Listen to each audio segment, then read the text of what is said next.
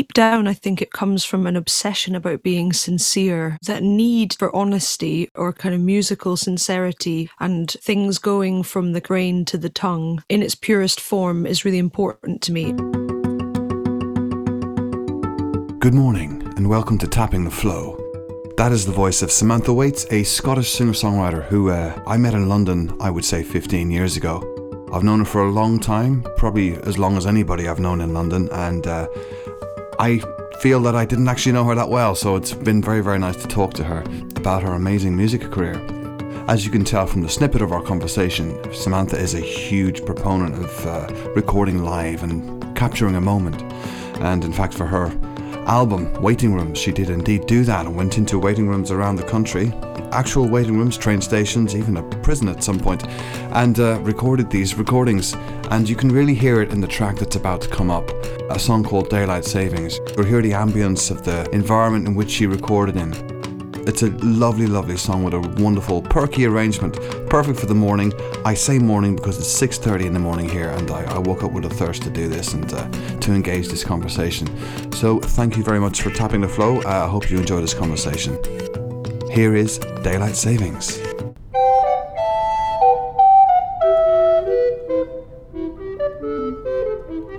I don't tire of the changing colors of the autumn greens that are being rest, waiting to be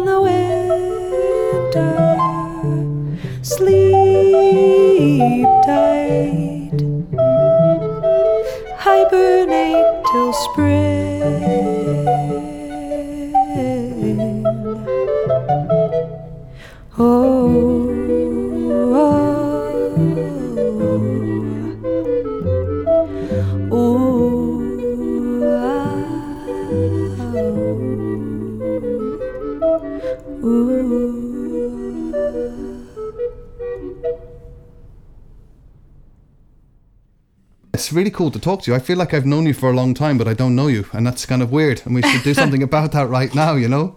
Nobody knows me. No, nobody knows you. No, do you know yourself? um, I, I think I am. Gr- I, yeah, I know myself more every day. I guess the same as as as anyone getting older. Yeah, yeah, yeah. It's an interesting. I know what one. I'm not, maybe more than what I am, but yeah. Yeah, yeah. I think I think that like from knowing you anyway, you're certainly someone who's in touch with purity um, in in your vocal delivery and also in how you capture your recordings. You know, there's something essential about them, and and I feel I I respond to stuff like that because I know when I play music in a live environment, people are like, yeah, that's brilliant, and then you sell them the record and they're like, what happened?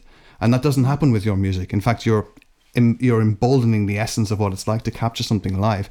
Where does that come from? That desire to do so.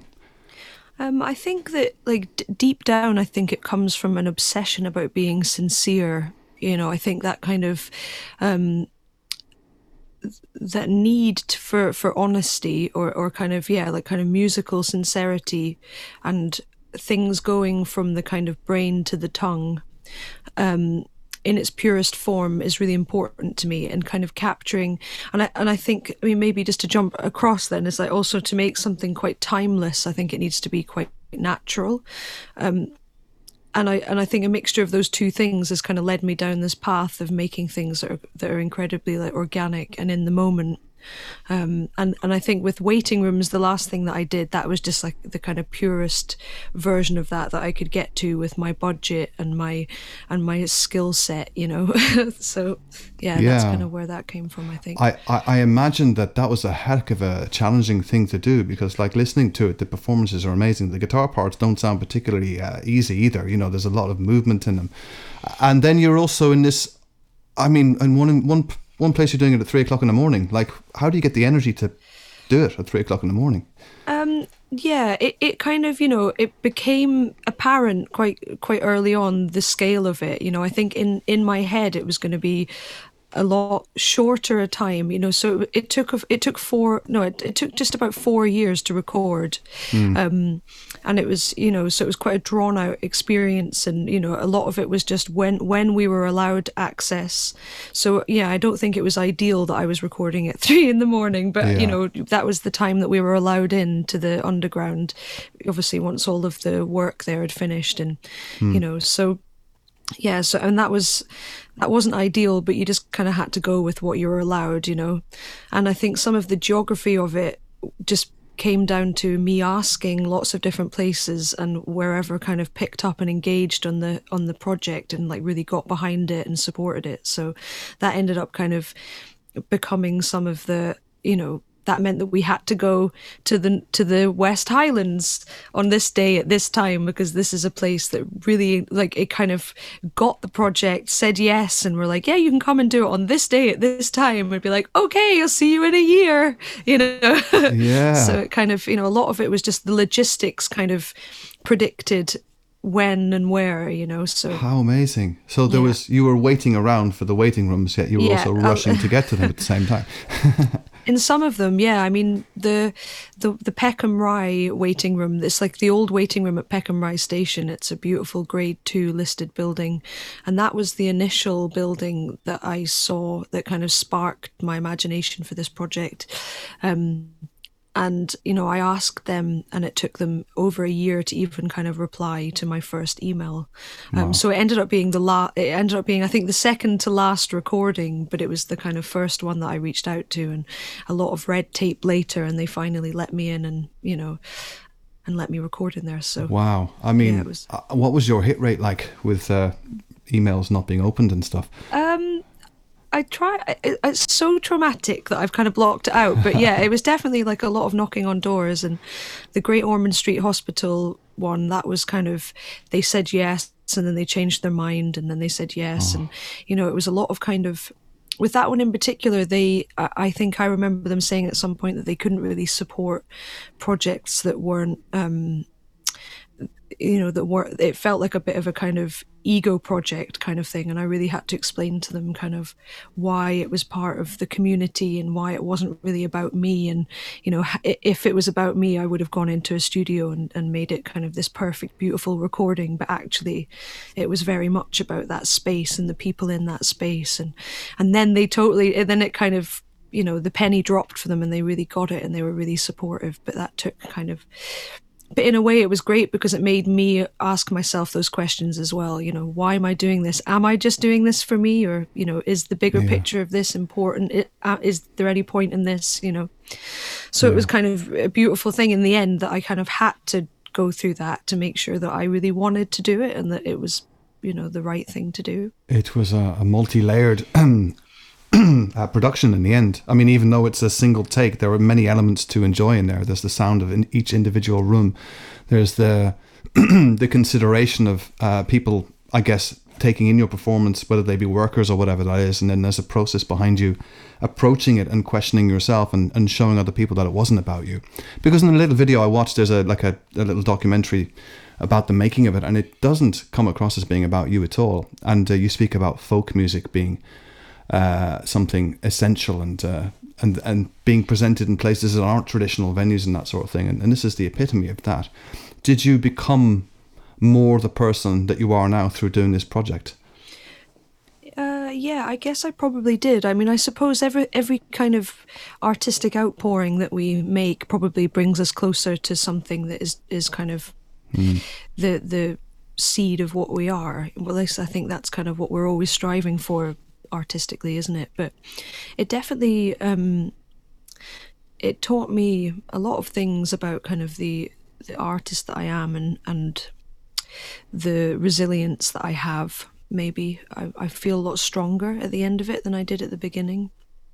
Um, you know, it, it, you you really take yourself out of the center of a project like this. It's kind of very difficult to kind of be a diva in a project like this mm-hmm. when you and you kind of are almost like the last element that's thought about because you have to like you know worry about all of the other musicians and them getting there the venue the people that work in these spaces um, you know your time limitations packing up packing down making sure that everyone's got something to eat and all this kind of stuff. And then you spend 10 minutes recording your bit you know? So it kind of you, you you're so forced into just getting it done that you that you don't have time to indulge in some of those things that perhaps you've indulged in or think that you must indulge in to be able to do these things you know Yeah, Um, so it's definitely taught me a lot about that side of things you know yeah, yeah.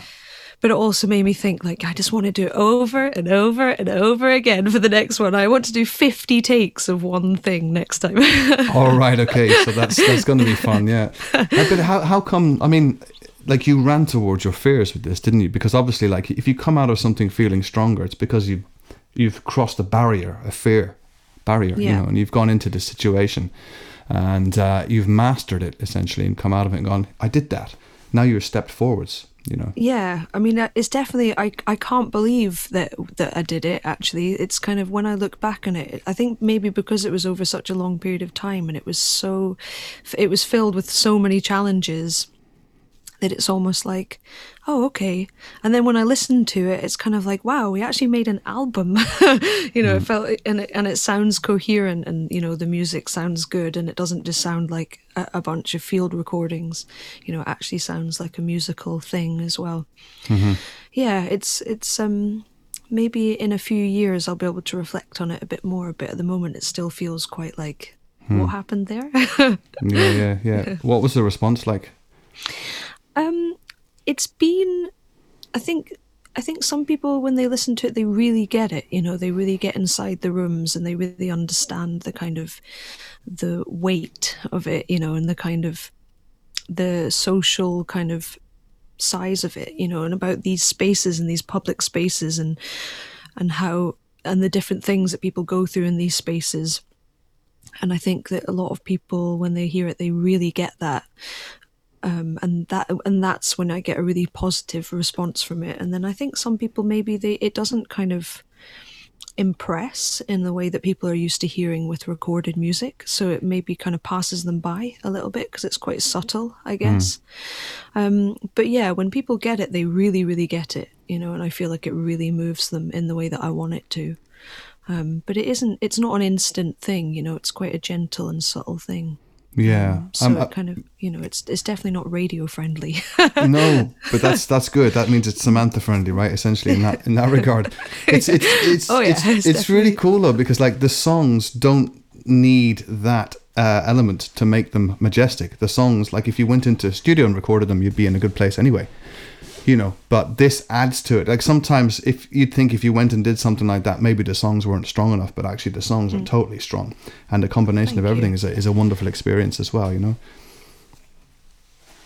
Yeah, I mean, I think because the songs were they were written over quite a long period of time. So it's kind of they didn't they didn't necessarily have like the album arc that you'd want from like a really strong album you know? There's they're hmm. a collection of songs that are all about things that I write about. So they you know they hang together in that sense but they're definitely not that kind of what I would consider to be like a classic album of songs where it's like you know they have that kind of perfect narrative and that great kind of beginning middle and end that all great albums do. Hmm. But it's you know so it was a way of giving it that narrative and it was a way of putting those songs into these spaces to give them those extra characters and those extra you know roots you know and I think that that's what those spaces gave them so beautifully and you know we we kind of placed the songs in the spaces the ones that felt the most appropriate for the spaces you know but they weren't kind of written for the spaces specifically you know or with that Right. in mind so but it's so it's really kind of amazing to feel how those those rooms have then given the songs something extra like with the one that we recorded in the prison cell. Like there was a kind of buzz in the lights um, like the strip lights that interfered with the recording. And it's kind of like it, it sounds like a ghost you know like a little kind of zzz, and it's almost like a little bit annoying but it works so well in the song. And it kind of makes the song feel so much spookier and gives the song like a bit of an extra kind of hmm. edge that it just wouldn't have had. And we could never have predicted you know so it's kind of mm-hmm. magical. There's always that moment when you walk into a room when you when you sing into it for the first time and you hear the echo coming back to yourself and you're like, oh yes, that's amazing. oh yeah. You know? yeah what was, it like in yeah. the prison cell? What what how, what, how did that feel? Because that's obviously quite a dark place to go to. Yeah, so it was the it was an old police cell in Bristol. It's like in the in the city centre they have like um the like the city police cells. That it's now an art centre, but in the basement they still have the kind of prison cells like, untouched. Um, and and we walked down and it was the last recording and it was January. I think it was late January or something. So it was absolutely freezing. Mm-hmm. You know, obviously there's no there's nothing. It's just like a strip light and it was just the coldest place I've ever been. And yeah, it was pretty eerie, you know, it kind of, and it felt, and obviously the reverb was really springy because it's just like tile and hmm. stone and metal. Um, so the challenge, it was quite a challenge, and we had a drum kit for that session as well. So the drums were kind of like springing off the walls, but it kind of just sounded amazing, you know. But yeah, Douglas, my brother who recorded it, he definitely had quite a challenge in that location to make it sound good and cool, not crap and just messy and horrible, you know. So Yeah. he spent about two and a half hours setting up like two microphones to record in there. Wow. so yeah. Yeah, well, let's talk about him because I think obviously you grew up with him, seeing as he's your brother and all that sort of stuff. But he must know you very well and know how to get the best out of you. Um, where does your family music uh, connection come from? Where do you come from, first of all? Where, do were I you- come from? Where, you- I where come do you from, come from? An, an alien place called Yeah. Scotland. Ah. Um, well, I was I was actually I was born in Bridgnorth in Shropshire. Um, But I only, I mean, I only lived there for like a matter of days before I was on a plane to Saudi. Um, and then I kind of spent a few years in Saudi and then I've lived in Scotland and Manchester and and back in Scotland. I mean, my my my mum's Scottish and my granny and granddad are Scottish, and I've spent I've had most of my education in Scotland, so I kind of think of myself as Scottish, and I've lived there a lot. But I'm actually I was actually born in Shropshire, um, and I've lived in London for 20, 22, 21, 22 years. oh my God, now, more so than half yeah. your life. Yeah, so I've been here for a really long time, but like holding on just for bare life to my Scottish accent. But yeah, uh, I know it's weird that because I actually I was born in Scotland, um, but I, because I spent spent the bulk of my time in Ireland, like my friends, I made my friends there. I got Yeah. you know drunk and took drugs for the first time. My dad is buried there. You know, I everything that's happened to make me who I am happened there. So I consider myself to be That's it, Irish in that it? regard. You know, it's like it's an important part of things. You know. Yeah, where do you feel that you're from? I think that's like the mo- yeah, that's the same, isn't it? That's Yeah. like just as yeah. the formulative part and and I think we can let go of that of course like when I moved to uh, London when I was 27 and I spent I don't know how long I spent now. I can say I've finished my time in London. I'm done. I lived there for I think so. Although the prices Yeah. are coming down now, so I might be back. Are they? That's good to know. Yeah. Just, just, I'm just going to hold on a little bit longer, and then I'll actually be able to afford to live here for once. yeah, yeah, I know. Yeah. Talk talk to me about um, Saudi Arabia. What was that about? It was just with my dad's work, you know, like I lived in Saudi and Dubai. Um, Dubai when I was a little bit older, but Okay. they were both just for my dad's work. You know, he Yeah. worked in like kind of avionics and stuff and like with the RAF and Yeah. that kind of stuff. So we've just like always moved about to do with his work, really. Was it yourself and, and Douglas? Me and Douglas, yeah, and my mum, yeah. And- um, but yeah, like I kind of, we Douglas is Douglas never moved to London. He's always just been in Scotland. He studied there and stayed there really with like a mm-hmm. small small stint in Poland. But now he's back in Scotland again. But Right. yeah. So the musicality in your family that's come from somewhere. What's the crack?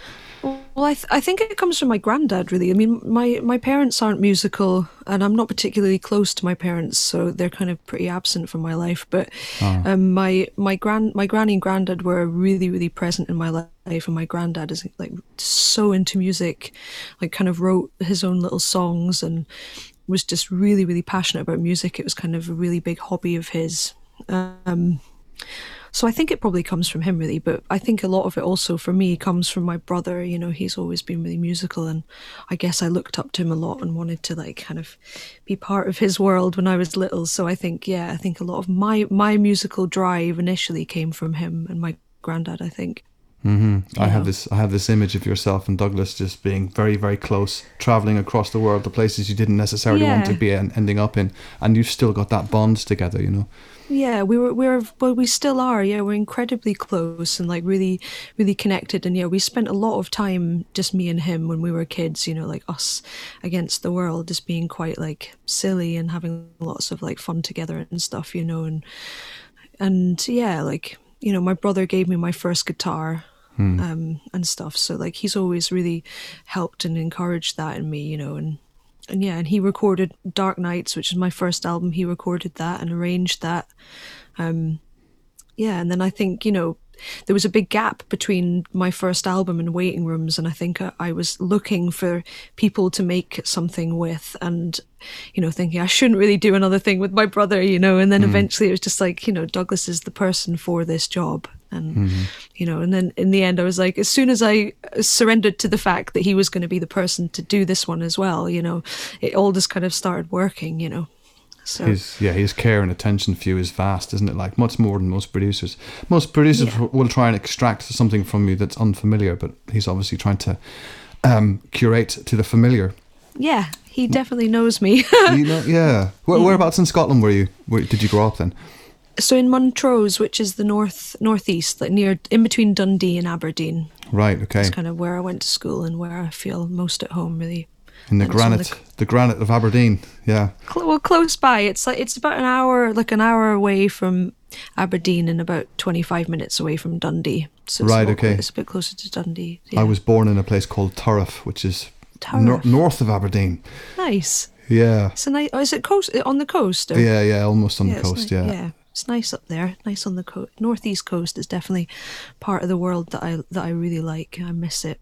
I've, you know what, I like. I left there when I was two years of age and moved to mm-hmm. Wales, and I, the first time I went back there was when I was on tour and I was 27. Uh, I didn't go back that far. I only ever went to Glasgow and to uh, Edinburgh, so I haven't mm. been further north than that for Wow. oh, how long? Forty something Maybe years. this summer you should, you know, because we're all going to be like having staycations. Maybe you should just like go up to, up to Scotland and have a little explore. Yeah, I'd, I'd love to. Like, yeah, I think my, my partner's Spanish, so she might not like the cold, but Ah, in the summer it's in the summer it's hot though. In the summer, it's- especially on the coast, it's nice Yeah. and warm. Yeah. Yeah, yeah, yeah, yeah. It's cool. it's a total lie that Scotland's cold. It's totally fine. I was no- swimming in the I was swimming in the sea in the in the Highlands like last last September. It was fine. yeah. What what was it that um, brought you to London? My my parents moved me to London when I was like 15 and a half um, for for my dad's work. Um, and then they kind of left a year later. Um, and then I just stayed in London. So I've been I've been living on my own in London since I was 16. Wow. Okay. Wow. Yeah. What, what, were you living uh, with other people in a in a shared house? Say or- again, it just cut. Were you living Well, in a? Sh- li- yeah. Sorry. Go on. So, so I lived in just like a studio flat in in Ilford when I was a teenager, and then I kind of moved in with friends when I was like 19, 20. Okay. So yeah, all my friends were still living at home with their parents when I was that age. So yeah, it was it was an odd time, and that was kind of, you know, yeah, a very strange and, and difficult time as a teenager. Yeah. Uh, did it? Were you writing songs at that time?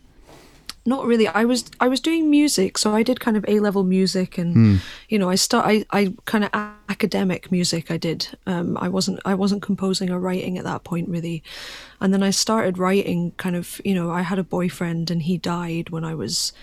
Like, I think I was 19 at the time when he died, and my brother gave me a guitar at that point, and that was when I started writing um, to kind of, you know, recover from that and kind of deal with that. And and that was kind of you know a suggestion of Douglas to kind of help me through that and put mm. s put some of these musical passions into kind of saying something you know and healing myself a bit. And that was when I that was when I started singing with Ross and that's when I met you really. Mm. I think I mm. was like 18 or 19 when I met you. Yeah. yeah. It's. I mean, that's obviously that's a really heavy story. Uh, Quite a lot of your story is quite heavy. I think Ah, I'm, I'm yeah, getting I'm getting an image for that. But yeah But they are to- it is heavy but you know it is life you know and it is and it's kind of part of who i am and and it's and the, you know the music is the reason why i'm all right really you know Yeah, I think one of the things with this podcast was to try and um, it, it- to sort of unmask creativity so that everybody can sort of use it as a therapeutic response to things that happen in their lives. You know, I myself, yeah, I use music to heal me. You know, it's it's it's definitely for inner journeying, and presenting the results of that journey hopefully will help other people. You know, um, I, I suppose were you always singing with such melodic lightness, with such cheer in your melodies? yeah i mean i i mean I, I think i've maybe spoken about this before but like i you know one of my earliest memories of singing i think i was kind of maybe five or six and you, and i and i remember that i remember waking up to the to the joy of singing and it was you know i was singing that song to dream the impossible dream to da da da da da da da da da da da da da da and i remember singing it and like my chest just bursting open you know and like going this is just the most amazing feeling that I've ever had, and I never want to stop doing it. And I never have stopped. You know, I love singing, and I've always loved singing, and I've always been like all right at singing. You know, it's it's something that it was like okay, I can do this, and it feels good, and I love it. You know, but yeah, I definitely have always had quite like a light.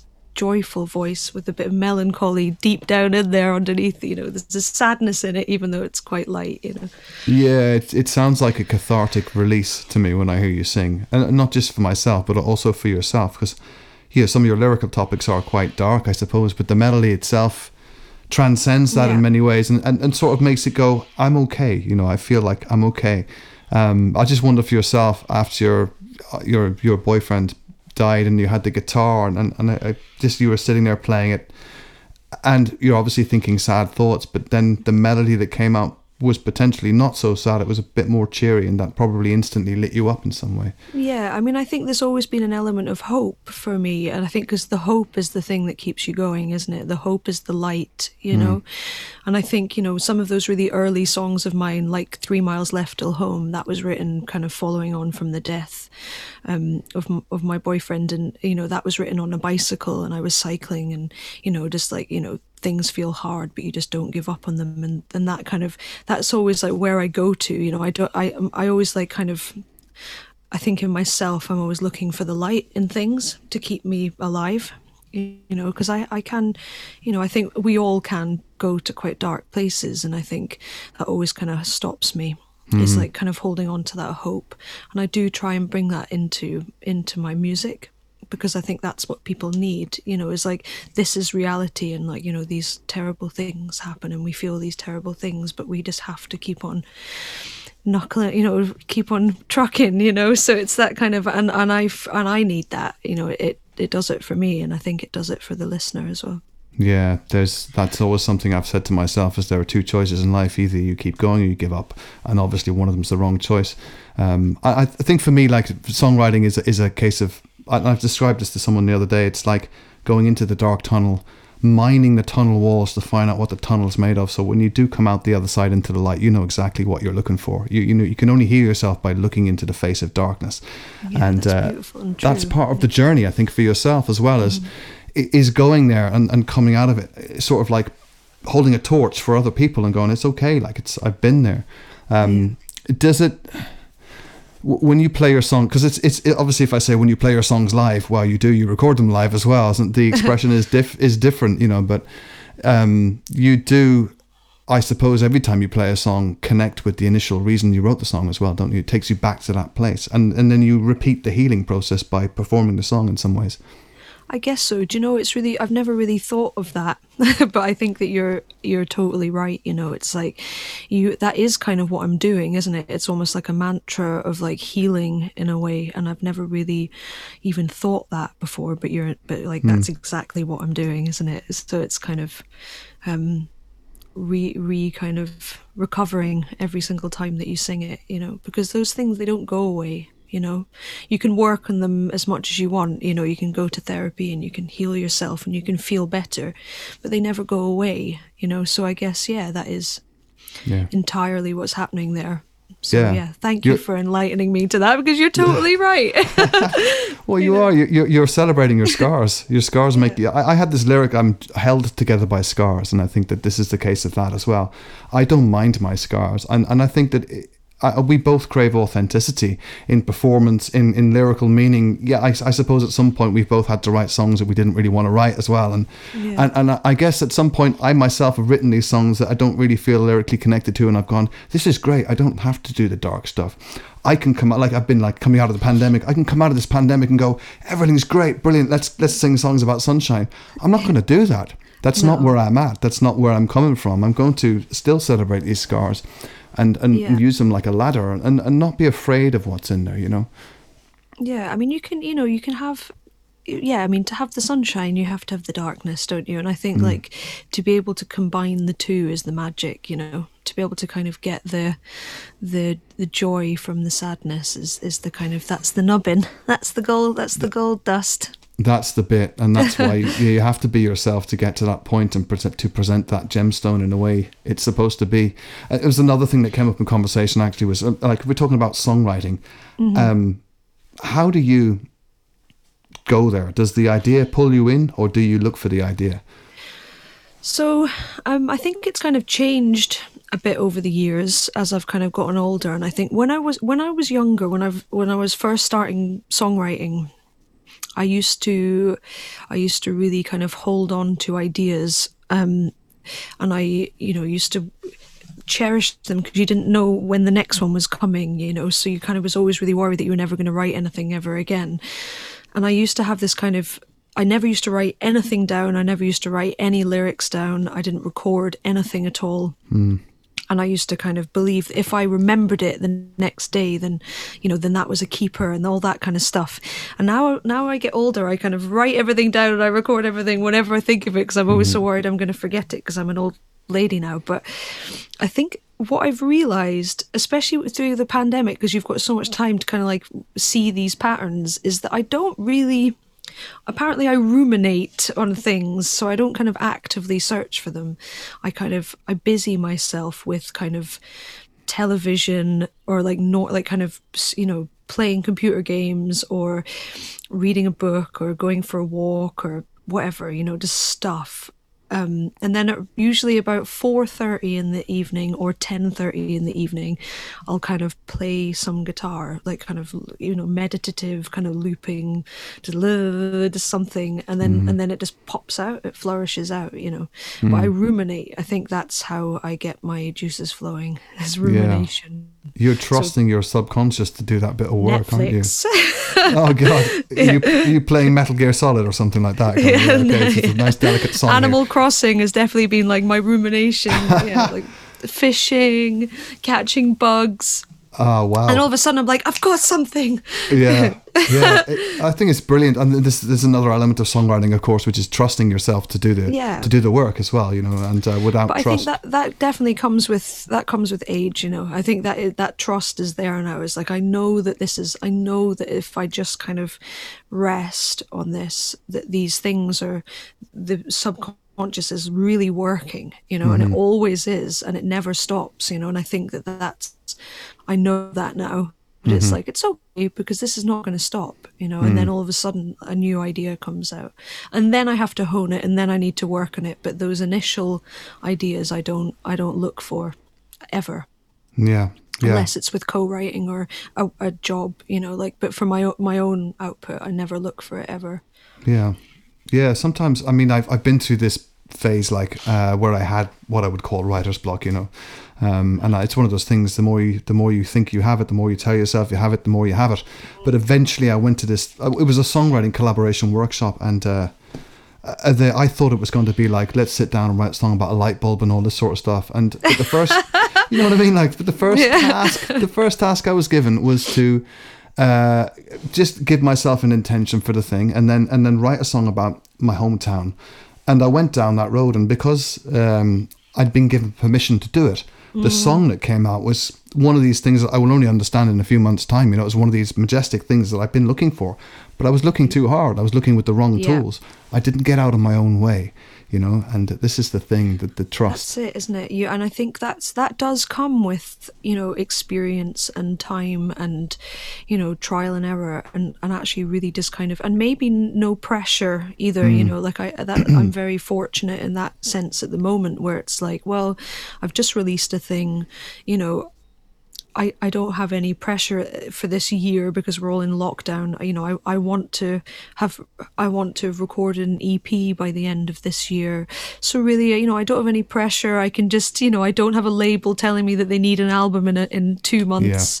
And so I do have the, you know, I'm I'm very privileged. You know, I'm aware of that that I can kind of like sit on it, but also I I know that those I know that there's enough there that is like it'll come up at some point you know like there's so much happening there's so much that's happened that of course an idea is going to come up at some point Here we You are. it's- yeah, yeah, yeah. you know, no, it's, it's so- it's a case of I've, I've an image of you now going into a field with your laptop and, and Netflix and just trusting that a unicorn is going to come up behind you and tap you on the shoulder. always is that is that not what happens for everyone else Yeah, yeah. Yeah. But if you go looking for unicorns, you stop believing You're never going to so, find them. you know. Although that's weird that you just said that because I have a unicorn right here. oh my god, ding, ding, ding, ding, ding. yeah, That's so weird because you had no pretty idea. weird. That is remarkably weird. This is live, people. This is live. Yeah. It is, yeah. No, no pre-plan. Yeah, and the, the other thing about obviously t- mining the tunnels and finding your gemstones is that's a different part of the work process, isn't it? Once you've got the gemstone out, I had this conversation with Lou Rose yesterday. A gemstone is, is something that you then need to find somebody else to polish, or the other part of your brain, the editing process, and Yeah. that you know. Um, Yeah, I mean that's really what I've kind of been trying to get into lately because I have, you know, I have um, I've got like a, a bunch of songs, so I, I, you know, I'm not worrying about so much about songwriting at the moment because I have like a, you know, enough songs that I can kind of like use for things for the, you know, for the next album and the next EP.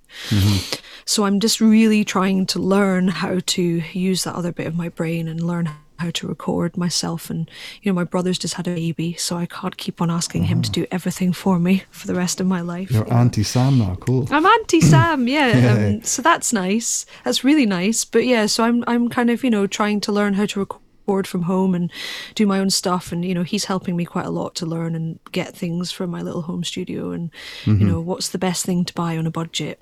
You know, because he Yeah. really knows that kind of stuff. So yeah, it's that's where that's what I'm up to at the moment is like kind of really learning how to keep that flowing. You know, and that that is a, a whole other level of self. Um, you know commitment and getting up and coming into the studio and stuff i'm i'm really struggling with that because i'm so used to waiting for the flow you know getting up and doing things is is really taking a lot of different approach for me How many cups of tea do you have before you start?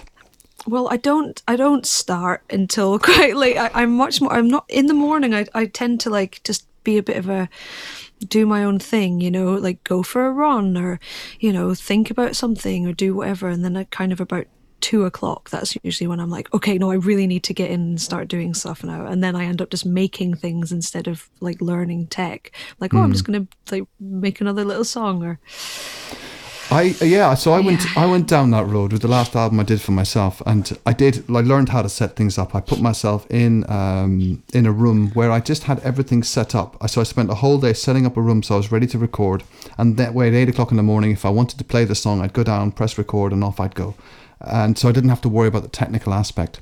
So you need to get that out of the way. Yeah, that's So it's good. Rock that's solid. Good. Yeah, that's good. That's And- good. and- I need and- to not pack it down at night, which is what I keep on doing. I keep on like putting things away so that it's like done for the day, you know. Whereas I need to just leave it out. No, you I need to leave it there. So then you sit down and you've got your magic take, and, and get yourself a foot pedal that you can control, start, and record with. That's also a good idea. This is Yeah. like tips ahoy. Thank you. I found it. I found it remarkably useful, and it is possible to make an album on your own, of course. Um, but I presumably you'll spread it out and work with other people at some point.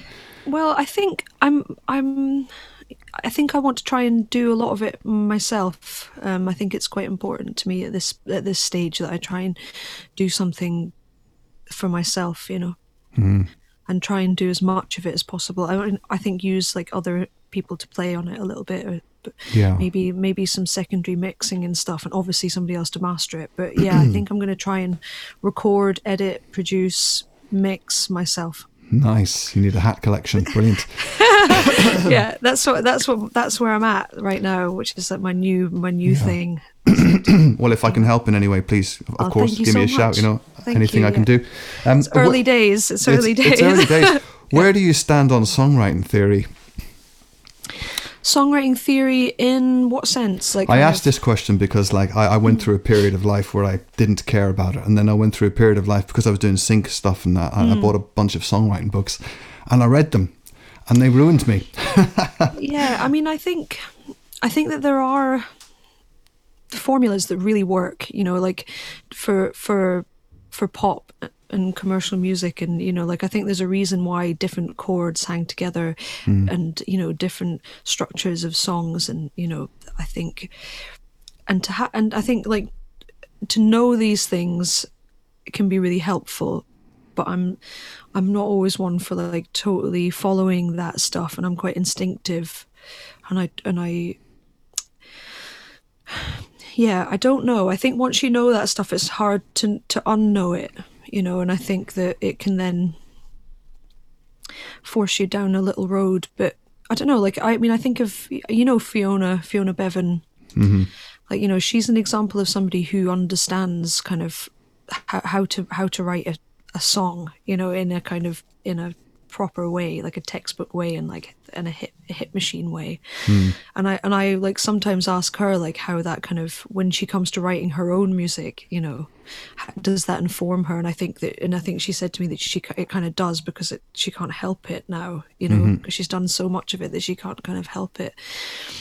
But then at the same time when with her own music she brings a little bit of that into it but it still totally sounds like her. So i think she's getting that balance really right. But i don't know like sometimes and sometimes not it just depends you know Yeah, it just yeah. depends it depends on the song there's some things that you just you know you you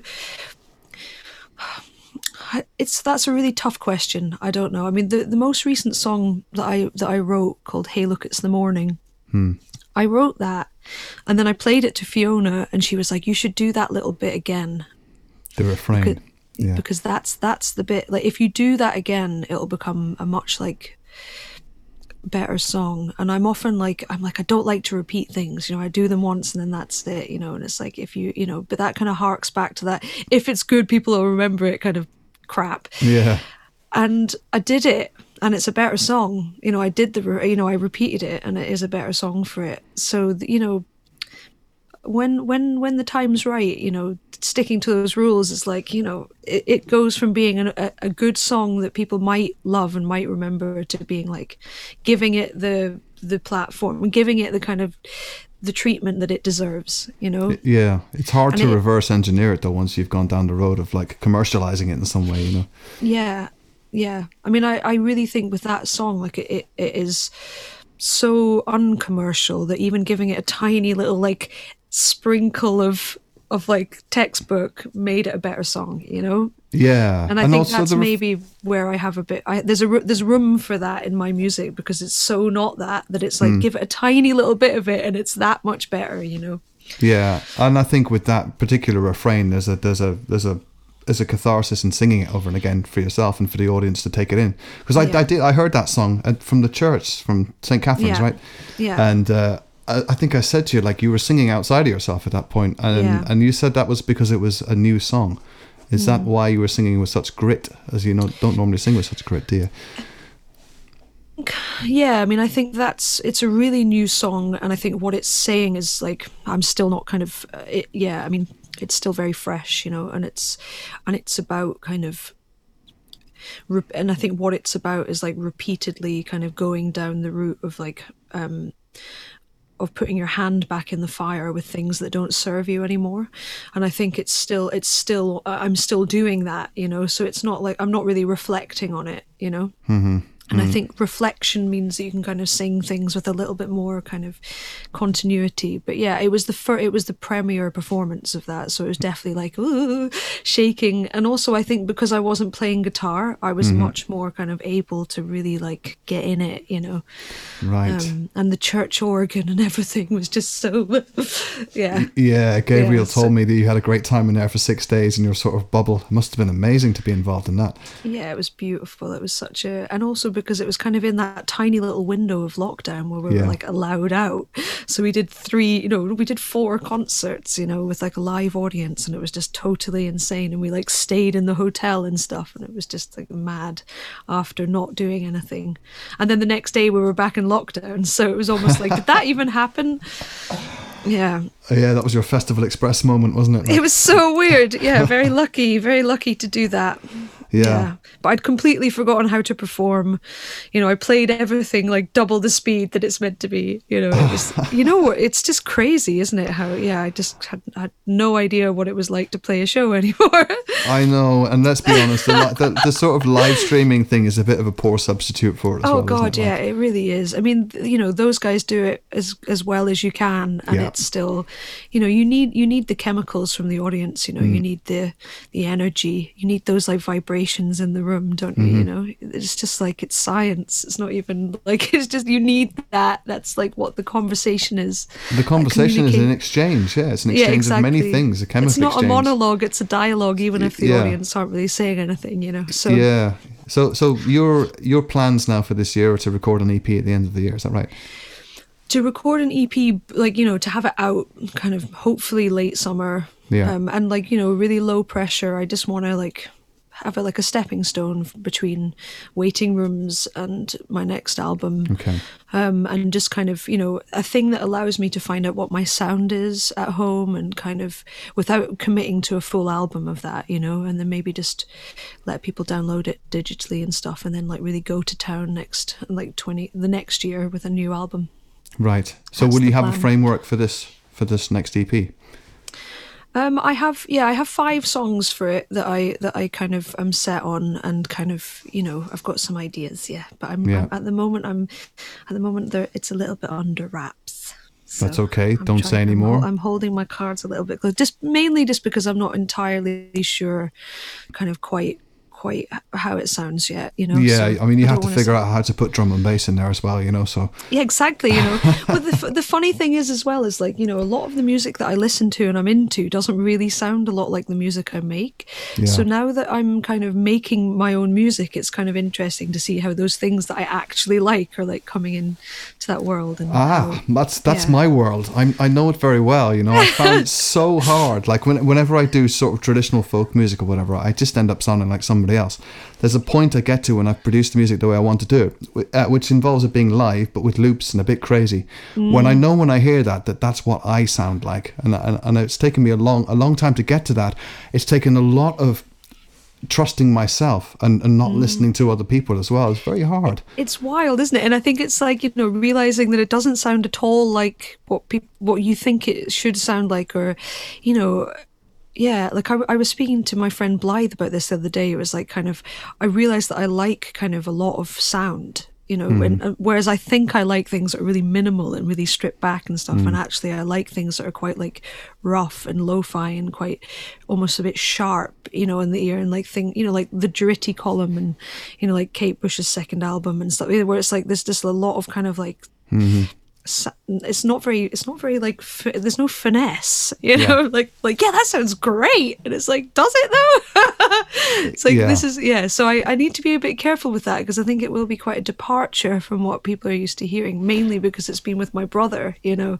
And my brother is like a classical musician he's like Ah. A jazzer he's really like minimal you know? It's like and i'm quite like i like things that are quite like you know I, I only need to do two takes of this or you know whatever I, and i like things that are a bit like lo-fi and a bit Yeah. a bit a bit crap you know I, I, I also I, I I feel the same and I think things need edges and I think that a lot of my love of music came from growing up in Ireland where the mountains are quite spiky and uh, and they had a savage beauty to them and I love that and I, and I thought like I find a lot of English music's quite rounded and I want the edges Yeah. you know and I think we are maybe you'll love it then. Maybe you'll I, love I it. already love it. Like it sounds like it sounds like you're gonna go there.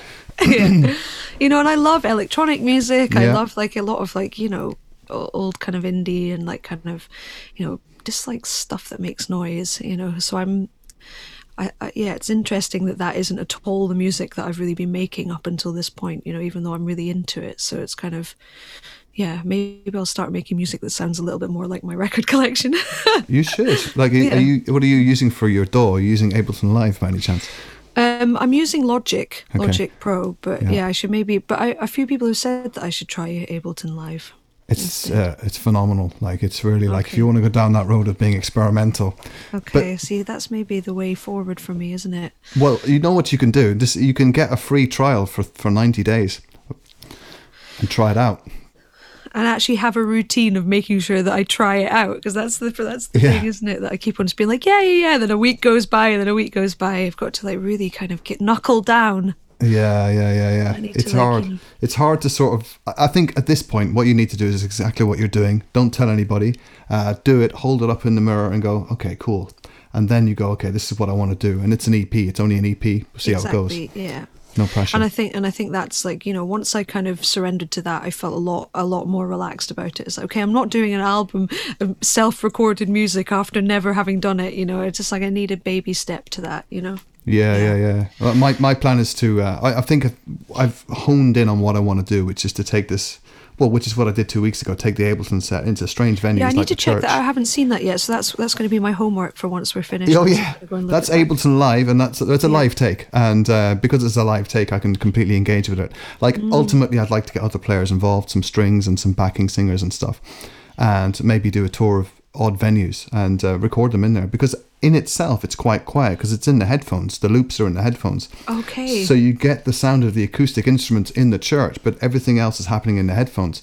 So then you can mix it afterwards, but you get the best of both worlds, and it's really Oh, wow. Okay. Yeah, that's because that's the thing with with kind of wide reverbs is, that they can just yeah you you can kind of get lost in them a little bit, and then like Hmm. tuning can be really tough. And you know, whenever I've kind of sung or performed stuff that's been recorded in a church, it, it, there's always a kind of Hmm.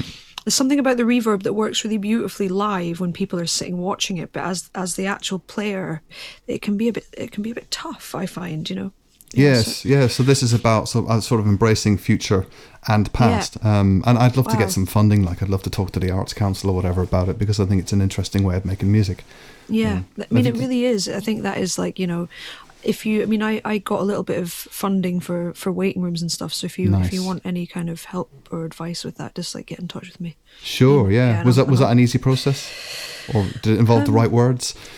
You had you had to like you know really wor- work the system, tell them what they need to hear. I think that's the thing with funding is like you need to just tick some boxes, don't you? Hmm, Um, Yeah. Okay, well then maybe I can you can help me tick the boxes and I'll help you um, blow stuff up sonically. Yes, yeah, yeah, that would be great. That's a deal. Yeah. A Talk, deal. talk to me about um, Sonny Johns. You work with Sonny Johns, right? Yeah, what in- would you like to know? Well, the thing is, like, I don't know if he'll remember me, but I, I feel really bad for him. I think he used to work in Livingston Studios, right? In he Wood did, Green. yeah, yeah, he did. Yeah. So I went in there uh, a long time ago, and I think he'll probably won't remember me, but he'll remember it being one of the hardest sessions he's ever had to do because I had some very intricate guitar parts, and the producer I Hmm. was working with at the time made me play each string separately. So we had to record. It was a very interesting Wow. guitar part. It's like, can you play that string Uh-huh. individually? And the whole thing was done individually. Then all the Okay. drums were done individually. And Sonny had to do loads of extra hours, and I think he'll probably remember that and be going, Jesus, I hated that day. yeah, day. gosh, yeah, Sonny. I mean, I you know I worked with him as a producer, and he was I was also in a band with him. Yeah. Um. So, yeah, I. What? How do I feel about working with Sonny? He he doesn't. One of the things that I remember most about working with Sonny in the studio is that he doesn't eat. So Oh, no. I, so I'd kind of like be concerned about his level of hangriness. Um. But he he does like he he does he does work very hard and very long hours and he doesn't eat very much and that was always a bit of a worry um but he's very talented yeah really really good he you know he we kind of did a mixture of live and overdubbing and he kind of Yeah.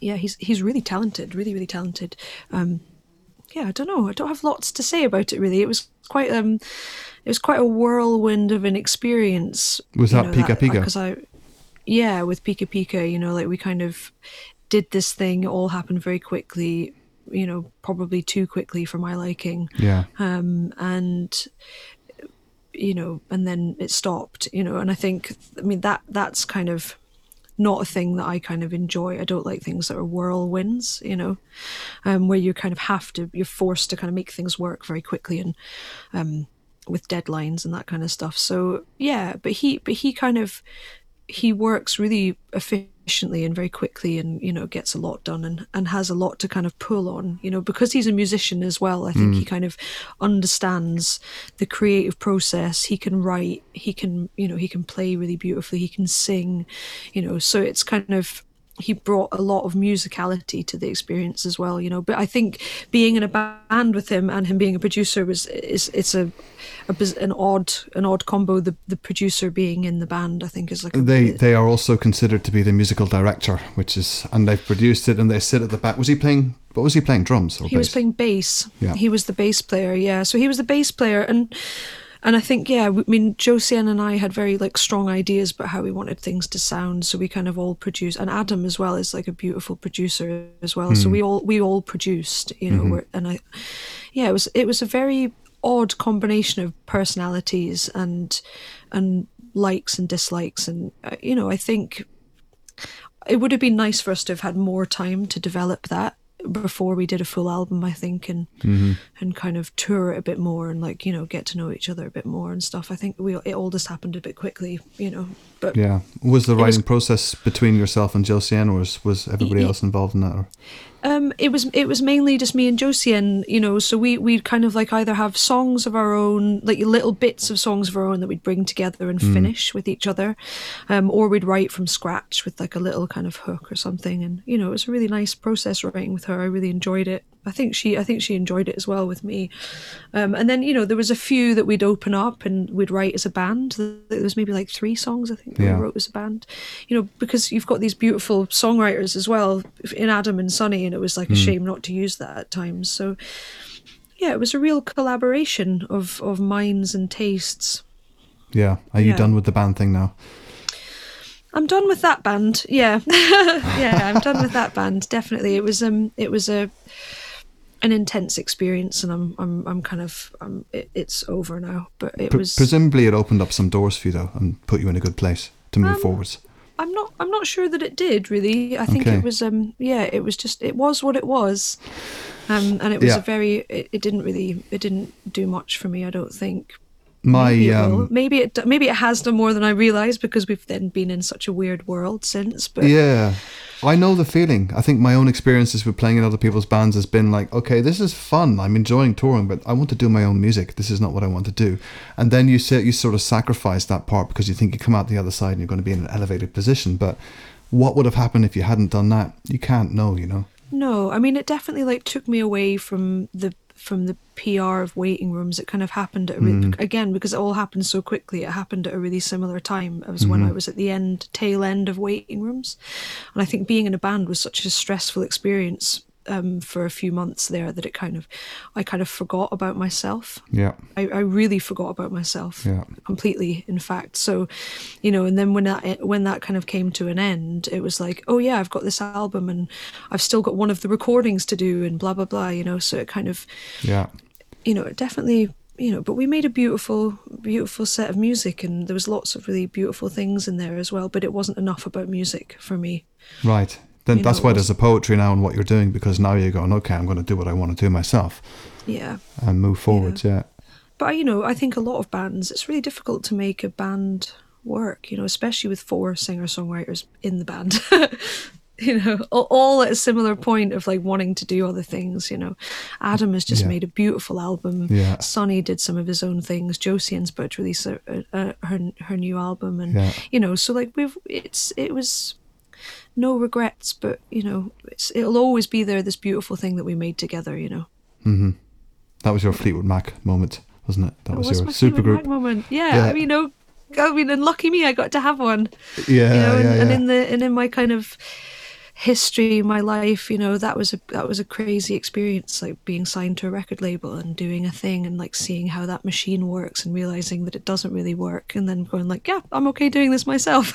Mm-hmm. you know, What about the choir thing? Are you still doing that? Was it? The, with chaps Yeah. with the chaps yeah i mean we we stay in touch and i absolutely adore the chaps and hopefully we'll get to do another performance or two of our song but yeah that was such a crazy fun experience wasn't it like it's hmm. such a beautiful recording that we made and you know yeah they're they're they're great i think they must be missing singing a lot because they haven't really been able to do that i don't think that energy must be amazing. All of that bearded energy, like bearded energy. Yeah, I was totally there for it. Though that I would do again. Oh, no, Singing with sixty blokes. Yeah, go on then. I'll do that again. beard mattress. Yeah, lovely. Yeah, it was so comfy, a bit a bit stubbly, but yeah, yeah, yeah. yeah.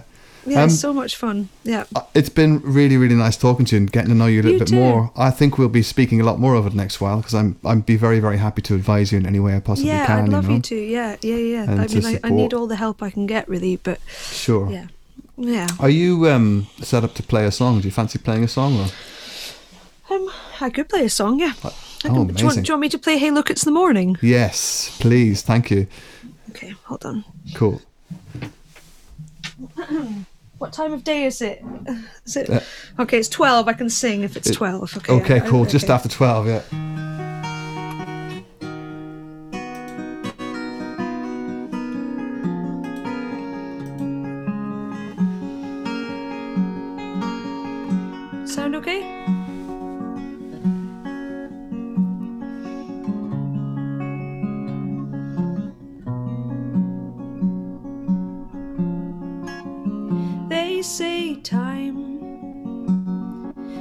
Great healer. Then why am I still sore? And they say time is a great revealer. Then why still in the dark? I say the mind is a great deceiver. Bending spoons